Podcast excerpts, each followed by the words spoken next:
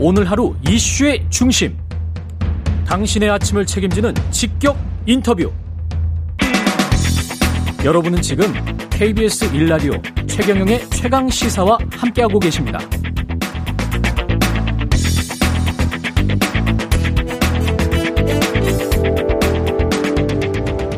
사칠 보궐선거 공식 선거운동이 본격적으로 시작됐습니다. 첫날인 어제 여야 지도부는 전략지로 총출동해서 본격적인 유세전을 펼쳤는데요. 더불어민주당 박영선 서울시장 후보는 자신의 지역구인 구로 디지털 단지에서 출정식을 열고 선거전 승리를 다짐했습니다. 어제에 이어서 오늘은 박영선 후보 캠프의 전략기획본부장 진성준 의원 연결해서 자세한 이야기 나누겠습니다. 안녕하십니까? 네, 안녕하세요. 예. 김성준입니다. 예. 어제부터 본격적인 선거운동 시작됐고요. 시민들 직접 만나 보셨나요? 네, 만나 뵈었습니다. 예. 분위기는 좀 어떠든가요? 예, 뭐 박영선 후보도 그렇고 저도 그렇고 예. 어, 시민들의 생활 현장 속에서 예. 시민들을 직접 만나서 좀 듣고 또 듣겠다라고 하는 그런 경청의 자세로 예. 어, 유세를 진행하기 시작했는데 예. 에, 그야말로 생활 현장 속의 고단한 어떤 시민들의 일상과 또 그런 데서 나오는 진솔한 어떤 하소연 이런 걸 들을 수 있었습니다. 예. 에, 그런데 뜻밖에도 어, 시민들께서 좀 반갑게 또 따뜻하게 맞아주셨습니다. 뜻밖에도.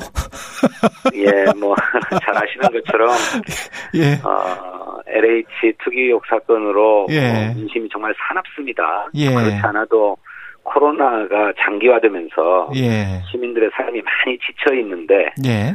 어 그래서 뭐 여론조사도 나옵니다마는 어 정부 여당에 대한 매서운 민심을 확인할 수 있지 않습니까? 예. 그래서 마음을 단단히 먹고 저희들이 현장에 들어갔는데 음. 에, 의외로 어, 반갑게 또 따뜻하게 맞아주시기도 하고 예. 어, 손도 흔들어 주시기도 하고 파이팅 이렇게 예. 외쳐주시는 시민들도 계셔서 예. 어, 힘을 좀 얻었습니다. 아, 그러세요. 예. 네, 네.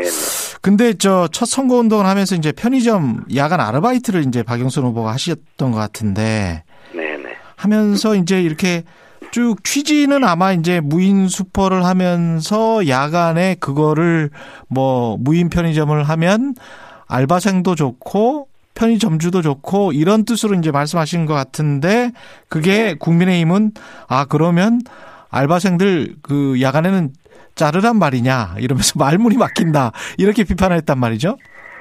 예. 그 4차 산업혁명 시대를 전혀 이해하지 못하는 발상입니다. 예. 어, 잘 아시는 것처럼 인공지능과 또 로봇 기술이 발전해 가면서 예. 이렇게 그 최첨단 공장뿐만 아니라 일상의 삶의 현장에도 그런 기술들이 접목되어 오고 있지 않습니까? 근데 이것 때문에 이렇게 공장이 자동화되거나 생산 현장이나 사업 현장이 자동화되면 어, 인력이 필요 없어지니 일자리가 줄어든다는 우려가 있는 게 사실입니다. 예. 그런데 그 그렇게 앞서서 로봇을 도입하고 인공지능을 도입해서 생산성이 높아지면 거기서 나오는 수익을 우리 노동자들과 공유해야 된다. 앞서서 그런 체계를 갖춰야 된다 해서 박영선 후보가 중소벤처기업부 장관 시절에 무인 슈퍼 라는 개념을 예. 어, 도입하고 확산시키려고 하고 하고 있는데 예. 바로 그런 거를 도입하게 되면 기왕에 고용되어 있는 노동자가 일자리를 잃는 게 아니라 오히려 그들에게 매출의 상승에서 오는 이익을 공유하고 나눌 수 있다는 음. 점을 얘기한 것입니다. 예. 그리고 이런 경제 체제를 앞으로 구축하고 우리가 미리 준비해 가야 된다라고 하는 뜻에서 얘기한 건데 예. 그런 어떤 산업계의 변화나 또 그를 위한 우리의 선제적인 대비 이런 것은 전혀 안중에도 없는 음. 무식한 지적입니다. 이 박영선 후보는 이명박 시즌 2는 용납할 수 없다 이렇게 이야기를 하고 있습니다. 박영선의 서울 선언 1 이건 뭔가요? 서울 선언 1이라고 읽어야 됩니까? 서울 선언 1? 예, 후보께서는 매일 하루에 한 꼭지씩의 예. 새로운 정책 제안을 하겠다는 예. 뜻으로 서울 선언 첫 번째 서울 선언이다 이런 뜻으로 이제 말씀을 하셨는데 예. 에, 다른 것보다도 무엇보다 우리 고3 수험생들의 백신 접종 시기를 여름 방학으로 앞당기겠다는 것입니다. 어. 아, 원래 이 고3 수험생들은 3분기에 올 3분기에 백신 접종을 하도록 예정되어 있어요. 예. 그런데 이 시기가 아, 수능과 좀 임박한 시기가 될. 수 있기 때문에 예. 자칫 어, 백신을 맞고 부작용이 그렇죠, 발생하면 네. 어, 큰 탈 아니겠습니까? 예. 그래서 이제 수험생들도 걱정이 크고 학부모들도 더 걱정이 큰데 예. 이 고3 수험생들의 접종 시기를 여름방학으로 좀 당기면 음. 훨씬 좀 어, 안정감 있게 에, 공부를 할 수 있지 않겠나 예. 이런 뜻에서 제기한 것인데 에, 보건당국에 건의를 했더니 가능하다는 겁니다. 예. 어, 2분기에 남는 어, 화이자 백신과 또 3분기에 들여올 어, 화이자 백신을 활용하면 어, 고3 수험생들의 접종 시기를 당길 수 있겠다는 게 또 보건당국의 판단이어서 예. 정말 시민들에게 유용한 제안이고 선언이었다 이렇게 생각합니다. 그 백신 접종 속도는 조금 조금 더 빨리 해야 될 것 같습니다. 지금 상황을 보면 우리나라가 약간 좀 늦었기 때문에 그런 좀 우려는 있습니다. 늦었는데 훨씬 빠른 속도로 어, 저, 접종이 이루어지고 있어서 예. 예. 지금 이- 인구 100명당 접종 속도로 보면 우리가 전 세계적으로 4위라고 합니다. 아, 예. 예, 그래서 그, 그 박영선 후보가 많이 강조하고 있, 습니다만 쥐었다는 주사기, 최소 예. 잔량 주사기를 개발하면서 음. 오히려 어, 백신을 아껴서 더 어, 접종할 수 있기 때문에 예. 훨씬 더 속도는 빨라질 것이다 이렇게 말씀드리겠습니다. 지금 이제 여론조사를 보면 일반적으로는 좀 많이 열세다 이렇게 나오고 있고 그래서 박영순 후보가 따박따박 하루에 2%씩 올릴 자신이 있다 이렇게 말을 했는데요. 이게 가능하겠습니까? 예, 예 노력해야죠. 에, 아까도 말씀드렸던 것처럼 예. 현장의 분위기는 꼭 여론조사의 어떤 수치하고는 좀 많이 다르다 예. 생각하고 있고요.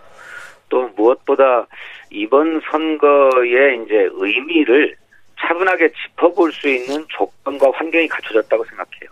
예. 그간에는 뭐 아까도 말씀드렸던 것처럼 LH 부동산 투기 의혹 사건이 터져서 국민의 공분이 굉장히 높았고 또 그에 이어서 야당은 야권 후보 단일화를 하겠다고 해서 온통 거기에 관심이 갔는데 예. 이제 후보가 딱 결정되었기 때문에 이제 후보의 인물 면면을 비교해보고 정책 공약의 에, 모습을 다 비교해볼 수 있는 조건이 갖춰졌기 때문에 에, 비로소 선거의 의미를 다시 한번 되짚는 되짚어볼 수 있는 시기가 왔다고 생각합니다. 잘 아시는 예. 것처럼 이번 선거는 정쟁을 하는 시장을 뽑는 선거가 아니라 민생을 챙기는 시장을 뽑는 선거입니다. 예, 그래서 인물과 정책의 우위를 확실하게 선보여 가면 예, 충분히 따라잡을 수 있고 또 어, 역전도 가능하다 이렇게 보고 있습니다.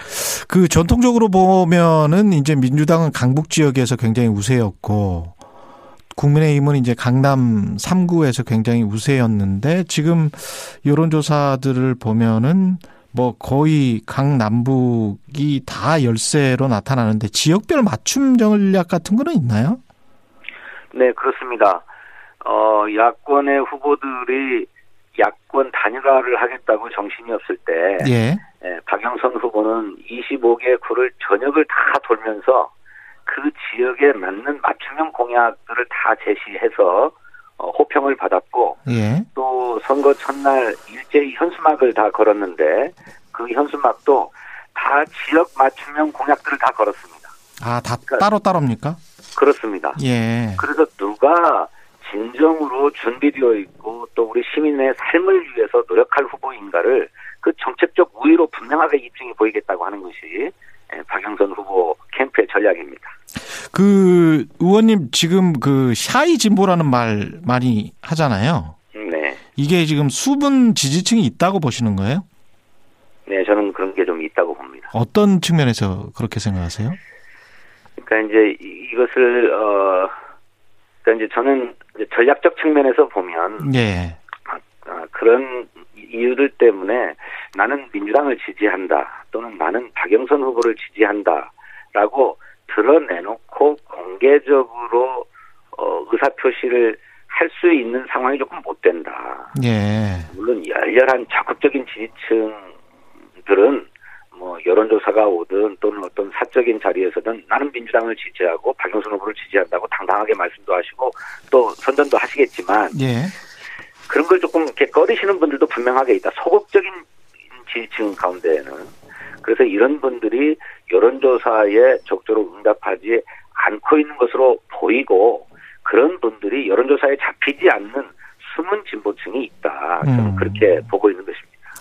근데 이 임종석 전 비서실장이 그, 고 박원순 전 서울시장 내가 아는 가장 청렴한 공직자라고 SNS에서 연속으로 올린 거 이 부분은 조금 좀 무리 무리수 아닙니까? 어떻게 보세요? 네. 왜 이러시는 거죠?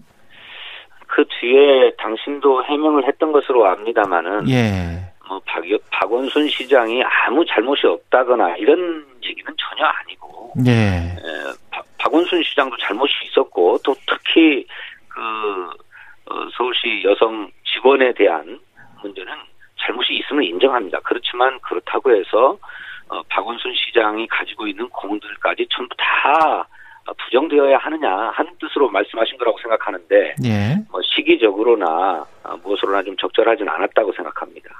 그렇군요. 그 오세훈 후보의 그 내곡동 땅 의혹은 어떻게 생각을 하세요? 민주당은 이게 지금 선거 기간 내내 이 의혹을 제기할 생각이십니까? 아 그것은 정말 공직자로서 아주 치명적인 문제라고 생각합니다. 예. 어떻게 보면 이 사건은 LH 직원들 부동산 투기를 했던 직원들보다 훨씬 심각한 이해 충돌 아닙니까? 예. 아니 서울시장이 자신의 권한을 이용해서 자기의 땅을 그린벨트에서 해제해가지고 포상을 받았어요.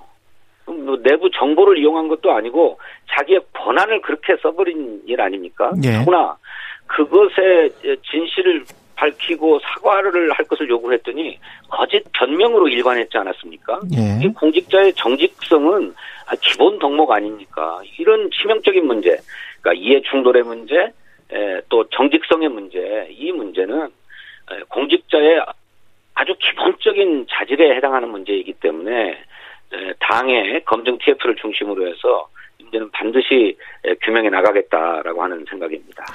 이번 선거가 상당히 이제 어떻게 보면 부동산 선거 비슷하게 돼서 LH 투기 사태뿐만이 아니고 그 전에도 이미 이제 서울이 서울시 집값이 많이 올랐지 않습니까? 네 네. 그래서 이, 이 부동산 문제를 해결할 수 있는 어떻게 보면 부동산 가격을 하향 안정화시킬 수 있는 후보가 적합할 것 같은데 두 분 다 오세훈 후보, 박영선 후보 다 어떻게 보면 이제 재건축 재개발을 조금 더 활성화시키는 방향 쪽으로 나가고 있단 말이죠. 이게 부동산 가격을 잡을 수 있을까요? 어, 중대한 차이가 있습니다. 예. 오세훈 후보는 과거 뉴타운 방식이나 과거에 추진해왔던 재건축 재개발 방식처럼 민간에 맡겨서 싹 다 풀면 된다 이런 생각이에요. 예. 그런데 박영선 후보는 그렇지 않습니다. 공공이 주도하는 개발이어야 된다. 그래서 개발의 이익이 그야말로 토지 소유자들이나 부동산 투기꾼들에게 그냥 전유되지 않도록 공공이 나누어 가질 수 있도록 해야 된다라고 하는 중대한 차이가 있고요. 또 하나의 차이는 오세훈 후보는 무조건 다 풀고 공급만 많이 하면 된다 하는 생각이지만 박영선 후보는 또 한편으로 수요에 대한 규제도 필요하다고 생각합니다. 특히 부동산 투기에 대해서는 엄단해야 된다. 그래서 어, 지금 어, 국회를 중심으로 해서 부동산 거래 분석원을 설립하는 문제가 활발하게 논의되고 있습니다만 그게 아니라 하더라도 서울시에 부동산 감독청을 설치해서 부동산 투기 투기 수요를 엄격하게 관리해 나가겠다라고 하는 처방까지도 가지고 있습니다. 그렇게 보면 부동산 문제를 해결하는 데 있어서 해법을 누가 가지고 있느냐? 당연하게 박영선 후보가 잘 갖추고 있다. 오세훈 후보하고는 비교가 안 된다. 저희들은 그렇게 생각합니다. 그 TBS 라디오 예산 지원 중단 가능성을 오세훈 후보가 언급을 했는데요. 네. 이게 아마 이제 김호준의 뉴스 공장이 지나치게 편파적이다. 네. 당, 당선이 되면은 개선책 마련과 지원 중단을 검토하겠다 이런 이야기인 것 같은데 이 발언에 관해서는 어떻게 생각하세요? 어, 저 독재자가 아니면 할 수 없는 얘기라고 생각합니다. 비판적인 언론에 대해서 어 뭐 해명하고 또 저 어떤 언론의 중립성을 잘 지켜달라고 주장할 수는 있을 거예요. 그쪽 편에서는 그렇지만 그분을 넘어가서 언론의 밧줄을 끊어버리겠다고 얘기하고 있지 않습니까? 이거는 비판의 목소리를 들으려 하지 않는 데서 더 나아가가지고 아예 말살해버리겠다는 발상이니까 어떻게 어, 서울시장 후보의 입에서 민주주의자를 자처한다면 이런 발언을 할 수 있는가 그렇게 생각합니다. 그리고 또 현실적으로 가능하지도 않습니다. 제가 네. 알아보니까 어, 예산을 끊으려면 서울시 의회에서 조례를 개정해야 한다고 하는데 서울시 의회의 저 의석 분포가 민주당 시의원이 압도적인 다수를 차지하고 있지 않습니까? 예. 불가능한 협박을 하고 있는 것이다 이렇게 생각합니다. 그런데도 불구하고 지금 아직까지는 정권 심판론이 국정안전론보다는 앞서고 있는 거죠. 지금 네, 어떻게 네, 그 민심의 향배는 그렇게 지금 보, 고 계시는 거죠. 그렇습니다. 그, 그, 그걸 어떻게 어떻게 하겠습니까? 돌파를 해야 될까요? 민주당 입장에선? 아, 무엇보다도 민주당이 겸허해야 됩니다. 예. 어, 일을 왜 그렇게밖에 못하는가라고 하는 국민의 질타 아니겠습니까? 예. 또 더 책임 있게 에, 낡고 부패한 과거하고 확실하게 단절해라라고 하는 정말 매서운 질책이라고 생각합니다.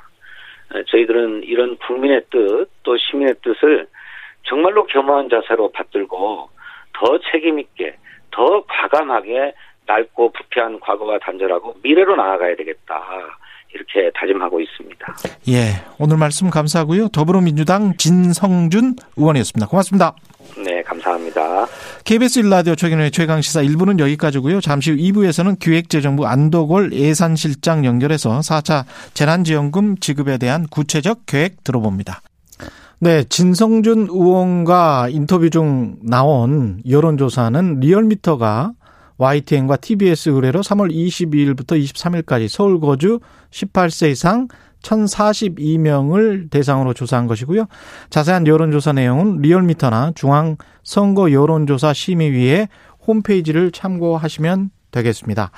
5941님, 양쪽 모두 서로 공격하기보다는 시민들에게 뭘 해줄 수 있을지 고민했으면 좋겠어요. 언제나처럼 서로를 욕하려는 것 같은데 벌써부터 지치네요. 저도 지칩니다, 사실은. 예. 공식 선거 운동 시작한 지 뭐 이틀밖에 지나지 않았는데, 예. 너무 이 정파적으로 양당 다 하는 것 같아서. K81232525님.